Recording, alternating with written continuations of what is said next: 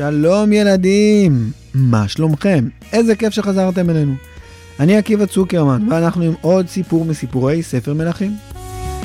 והיום יש לנו אורחים חשובים מאוד. הילדים המתוקים שלי, טוביה וזוהר. והפרק מוקדש להצלחת לימוד התורה שלהם. רגע לפני שנתחיל, אני רוצה להזכיר לכם, שאם אתם רוצים להיות שותפים לפודקאסט, לעזור לו להתקיים, לעזור לו להתפתח, אתם יכולים לעשות את זה. איך? לתרום לנו כסף. יש פרטים שנמצאים בדף של הפרק. אתם יכולים לעשות עוד דברים שעוזרים לנו. אתם יכולים לספר לנו לחבר שלכם, או לבן דוד שלכם, או למישהו שאתם יודעים שישמח להקשיב לנו וייהנה מזה, שאתם אוהבים אותו, תספרו שיש פודקאסט שקוראים לו סיפורי תנ"ך לילדים. אתם יכולים גם לספר עלינו לספוטיפיי. איך מספרים לספוטיפיי? יש אפשרות לדרג את הפודקאסט שאתם מאזינים לו. אתם יכולים לבקש מאבא או מאמא לתת כוכבים לפודקאסט כמו שאתם חושבים שהוא שווה. אם הרבה אנשים ייתנו לנו הרבה, הרבה כוכבים, אז ספוטיפיי או אפליקציה אחרת שבה אתם מאזינים, תדע שכדאי להקשיב לסיפור התנ"ך לילדים, ותציע את סיפור התנ"ך לילדים לעוד ילדים שמחפשים פרקים מעניינים להקשיב אליהם. יש הרבה מכם שעוזרים ומדרגים ותורמים, אז תודה רבה לכולכם, ועכשיו לפרק. בפעם הקודמת, אני מקווה שאתם זוכרים, כי עברו כבר שבועיים מאז, סיפרנו על כך ששלמה ביסס את המלכות שלו בתוך עם ישראל. הוא הרג את כל המתנגדים שכמעט והם מרדו בו. או את חלקם הוא גירש, לא הרג. וכולם, כל עם ישראל הבינו שהוא רציני מאוד, שהוא לא משחק בלהיות מלך, שהוא יודע מה זה אומר. אחר כך שלמה התחתן עם בת פרעה, וככה הוא כרת ברית עם מלך מצרים, פרעה, שהיה מלך מאוד מאוד חזק. אמרנו גם בפעם הקודמת, שלספר מלכים יש סוג של פזמון, פסוק שחוזר הרבה מאוד פעמים בספר מלכים. והפזמון הוא, רק הבמות לא סרו, עוד העם מזבחים בבמות. מה זה הפסוק הזה? מה זה אומר? מה זה הבמות האלה? מה, אנשים הולכים לבמות של הופעות ומקריבים עליהם קורבנות? אז כל אחד מכם בטח יודע שאת הקורבנות היו מקריבים בבית המקדש. איפה בבית המקדש? על כלי שנקרא המזבח. האמת היא שהמזבח זה לא כלי כמו סיר, או מזלג, או כפית, או מברג.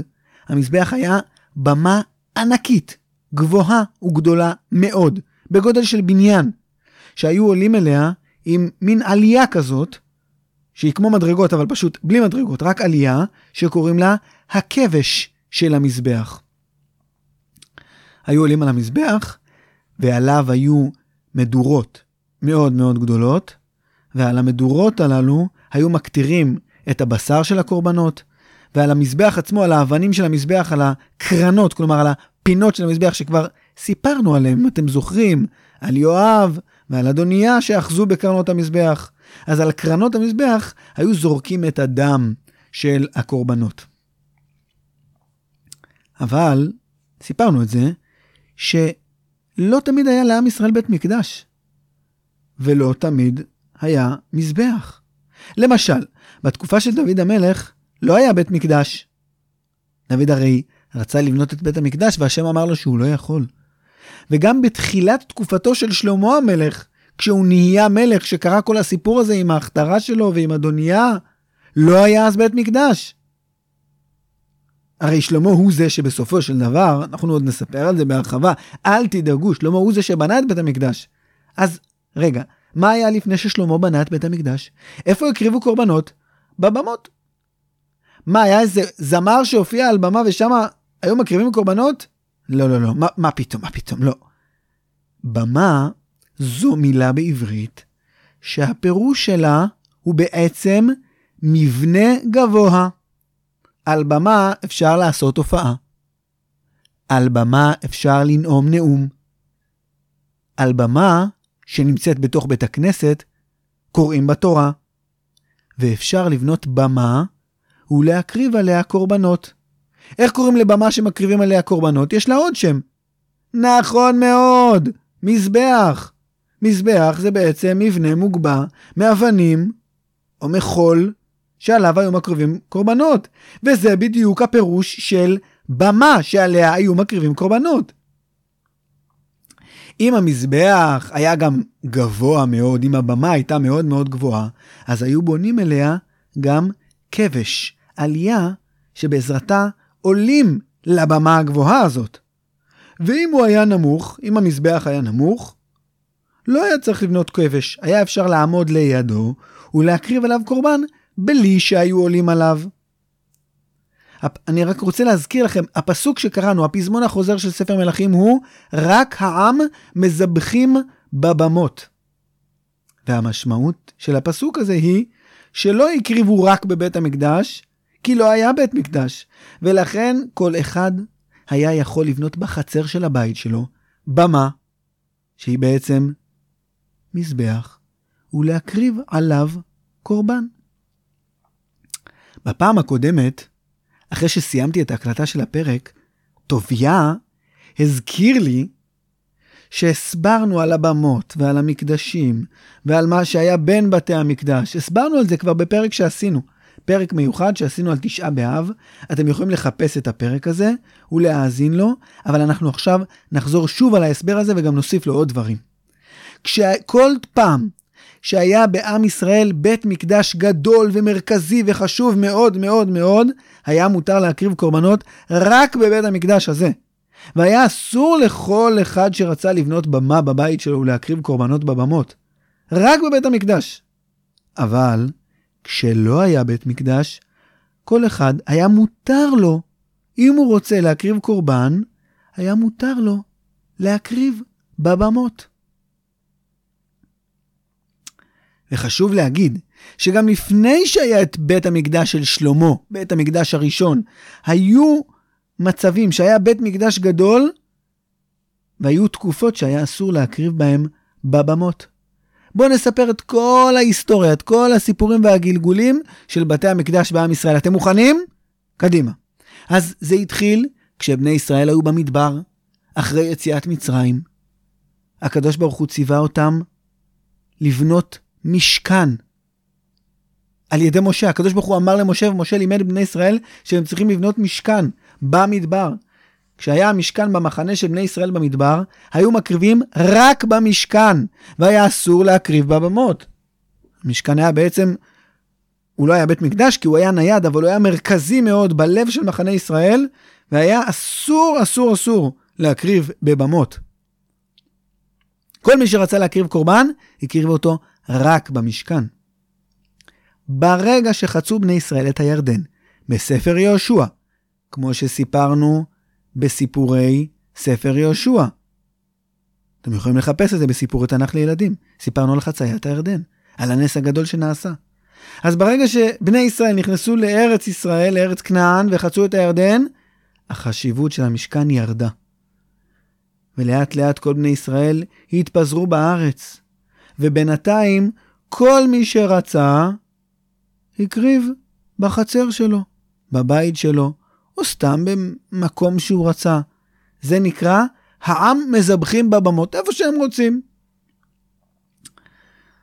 בינתיים המשכן היה בגלגל, אבל אחרי שיהושע סיים לכבוש את כל ארץ כנען וחילק את הנחלות, והשבטים התפזרו כל שבט לנחלה שלו, שבט יהודה לנחלת שבט יהודה, ובני אפרים לנחלת בני אפרים, ובני בנימין לנחלה שלהם, כל שבט בנחלה שלו. אז בנו את המשכן בעיר שילה. אני קורא לזה משכן, שמתם לב? לא מקדש. זה היה בניין שהיו לו קירות מאבן, כמו בית אמיתי, אבל התקרה שלו לא הייתה כמו תקרה של בית, הייתה לו תקרה מבד, כמו אוהל. וזה היה נקרא משכן שילה. משכן שילה היה כמו בית מקדש, הוא לא היה בית מקדש, הוא היה משכן. היה לו תקרה מאוהל. אבל הוא היה כמו בית מקדש, כלומר הוא היה משכן מרכזי של כל עם ישראל. ומי שרצה להקריב קורבן, מה הוא היה צריך לעשות כשעמד משכן שילה בשילה? נכון מאוד, ללכת לשילה ולהקריב שם קורבנות. ואם פתאום ילד אחד שקראו לו נגיד שמוליק, או אפרים, או דנה, או חנה, קמה בבוקר ואמרה, אמא, אה, אני רוצה להקריב היום קורבן, אפשר להקריב קורבן היום? אז מה אמא אמרה לה? בשום אופן לא בבית. אבל אני רוצה להקריב. טוב, אז נלך למשכן שילה. היה, כשעמד משכן שילה, היה אסור להקריב בבמות. כל עם ישראל התרכזו סביב המשכן, זאת אומרת, הם היו מפוזרים בכל הארץ, אבל עבודת השם והקרבת הקורבנות התרכזה אך ורק במשכן שילה. משכן שילה עמד במשך מאות שנים. מסוף ימי יהושע בן נון ועד סוף תקיפת השופטים. ובתחילת ספר שמואל מסופר על מלחמה קשה מאוד שהייתה בין בני ישראל לפלישתים. היה אז כהן גדול שנקרא עלי הכהן. שמואל הנביא של ספר שמואל, שמסופר עליו, אם אתם רוצים לשמוע בפודקאסט מתוק מדבש, שמואל היה נער במשכן שילה, מין עוזר כזה בכל מיני תפקידים. הפלישתים ניצחו אז את בני ישראל. הם חטפו משדה הקרב את ארון הברית עם לוחות הברית. ועם ספר התורה זה היה חורבן קשה ביותר לעם ישראל. ואחרי המלחמה הזאת שבה הם ניצחו את הצבא הישראלי, הביסו אותו, מיגרו אותו, הם שרפו והחריבו הרבה מאוד בתים ויישובים וערים בעם ישראל. והפלישתים הגיעו גם לשילה. והם הגיעו גם למשכן שילה. והם העלו אותו באש. החריבו את משכן שילה. וברגע שנחרב המשכן בשילה, שוב, לא היה מקדש מרכזי, ולא היה משהו שהוא דומה לבית מקדש, והיה מותר להקריב קורבנות בבמות, כל אחד בבית שלו, בחצר שלו. נגיד דנה, או שמוליק, או אהרון, שסיפרנו עליהם. אם הם ביקשו מאימא שלהם, אימא בבקשה אפשר להקריב קורבן, מה הבעיה? בואו נעשה במה בחצר, ונקריב עליה קורבן. ככה זה היה עד ימי שלמה. כן, צריך להגיד שהייתה במה גדולה, במה, מזבח אחד שקראו לו במה גדולה, מקום שבו הקריבו את הקורבנות של עם ישראל, לא קורבנות של מישהו אחד שרצה להקריב קורבן, הקורבנות של עם ישראל. היה שם מזבח גדול שנקרא במה גדולה, זה היה בהתחלה בעיר נוב, ואחר כך בעיר גבעון. העיר גבעון הייתה קרובה לירושלים, ושמה הקריבו את הקורבנות הגדולים. אבל לכל אחד שרצה, היה מותר להקריב קורבן בחצר שלו, בבית שלו. אתם יודעים שהמצב הזה, שבו כל אחד מקריב קורבן איפה שהוא רוצה, מה שנקרא העם מזבחים בבמות, הוא מצב לא טוב. זה אומר שעם ישראל לא מאוחדים. לא עובדים את השם כולם ביחד. ואם כבר דיברנו על המשכן ובית המקדש והבמות, אני רוצה להגיד לכם משהו מאוד מאוד חשוב, שקשור גם לימים שלנו, לימינו, אנו. מאז שנבנה בית המקדש בירושלים, וכמו שאמרתי, עוד נספר על בניית בית המקדש בירושלים. בית המקדש הפך להיות קדוש לנצח.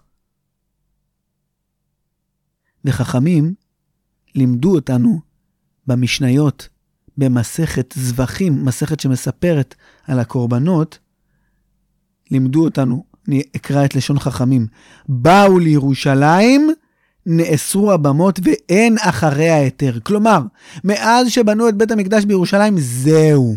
אין יותר במות. אפילו אחרי שנחרב בית המקדש, עדיין הוא קדוש, ועדיין הוא מקום המקדש. זה לא כמו שילה. כשמשכן שילה נחרב, אז היה מותר להקריב בבמות. וזה לא כמו המשכן שהיה במדבר, שברגע שנכנסו לארץ, היה מותר להקריב בבמות. ירושלים זה המקום שבו בחר השם להשכין את שמו, ושם נבחר המקום לבנות את בית המקדש. גם כשהוא לא בנוי. ולכן היום, והזהרתי אתכם כבר פעם קודמת, לא להקריב קורבנות חס וחלילה במטבח שלכם, ולא על התנור שלכם. לא מקריבים קורבנות בשום מקום. אם אי אפשר להקריב בבית המקדש בירושלים כי הוא נחרב, לא מקריבים קורבנות. אבל במקום הקרבת הקורבנות, עם ישראל מצא דרך אחרת. שיהיו כולם ביחד, באותה עבודת השם, לא שכל אחד כאילו עושה במה לעצמו ומקריב קורבן לעצמו. אתם יודעים באיזה צורה עם ישראל כולם עובדים בי... את השם ביחד, באותה עבודה? בתפילה. נכון? כל עם ישראל מתפללים את אותה התפילה. ברכת אבות, ברכת גבורות, ברכת האל הקדוש. כולם מתפללים את אותה תפילה באותו נוסח. נכון, יש קצת הבדלים בין נוסח אשכנז לנוסח ספרד, לנוסח עדות מזרח, לנוסח יהודי תימן. קצת, אבל התפילה היא אותה תפילה. לא כל אחד מתפלל לעצמו, מתפללים בלשון רבים. רפאנו השם ונרפא אותנו, את עם ישראל. מי זה אותנו? זה אותי? לא, זה את כל עם ישראל. מתפללים על אותם דברים. מתפללים על פרנסה, ברך עלינו, ותן טל ומטר לברכה. ביחד. ויש עוד משהו מיוחד בתפילה שהופך אותה לתפילה אחת שכל עם ישראל מתפלל אותה ביחד. אתם יודעים מה? לאיזה כיוון עומדים כשמתפללים? אה, אתם בטח יודעים, אני מכיר אתכם, אתם כאלה חכמים ורציניים. בדיוק נכון מאוד, לכיוון ירושלים. מי שעומד בעין הנציב, מתפלל לכיוון ירושלים. ומי שעומד בתל אביב, מתפלל לכיוון ירושלים. ומי שעומד להתפלל 18 באילת, מתפלל לכיוון ירושלים. ומי שברמת הגולן, ומי שבחיפה, ומי שבגליל, ומי שבמישור החוף, ובגוש דן, ובחדרה, ובנתניה, וברמת השרון, בכל המקומות כולם, כל בתי הכנסת. ואתם יודעים משהו? לא רק בתי הכנסת בארץ, גם בניו יורק, וגם בברזיל, וגם בפריז, וגם בדרום אפריקה, בכל המקומות בעולם. לאן יהודים מתפללים? לכיוון ארץ ישראל, לכיוון ירושלים, לכיוון מקום המקדש, הר הבית. לא כל אחד בעונה במה לעצמו ומתפלל איזה תפילה שבא לו, מתי ש... גם, מותר, בוודאי, זאת מצווה להתפלל ולבקש מהשם משהו שאנחנו רוצים. אבל יש לנו גם תפילה שהיא כמו, כמו בית המקדש. עבודת השם מאוחדת, שכל עם ישראל מתפללים יחד, באותם הזמנים, את אותם התפילות, באותו הנסח, על כולם בלשון רבים, לכיוון מקום בית המקדש בירושלים. אז אני רוצה רגע לסכם לפני שאנחנו ממשיכים. אמרנו שבזמן המשכן במדבר היה אסור להקריב בבמות רק במשכן המרכזי. וכשחצו את הירדן, נכנסו לארץ כנען, היה מותר להקריב בבמות.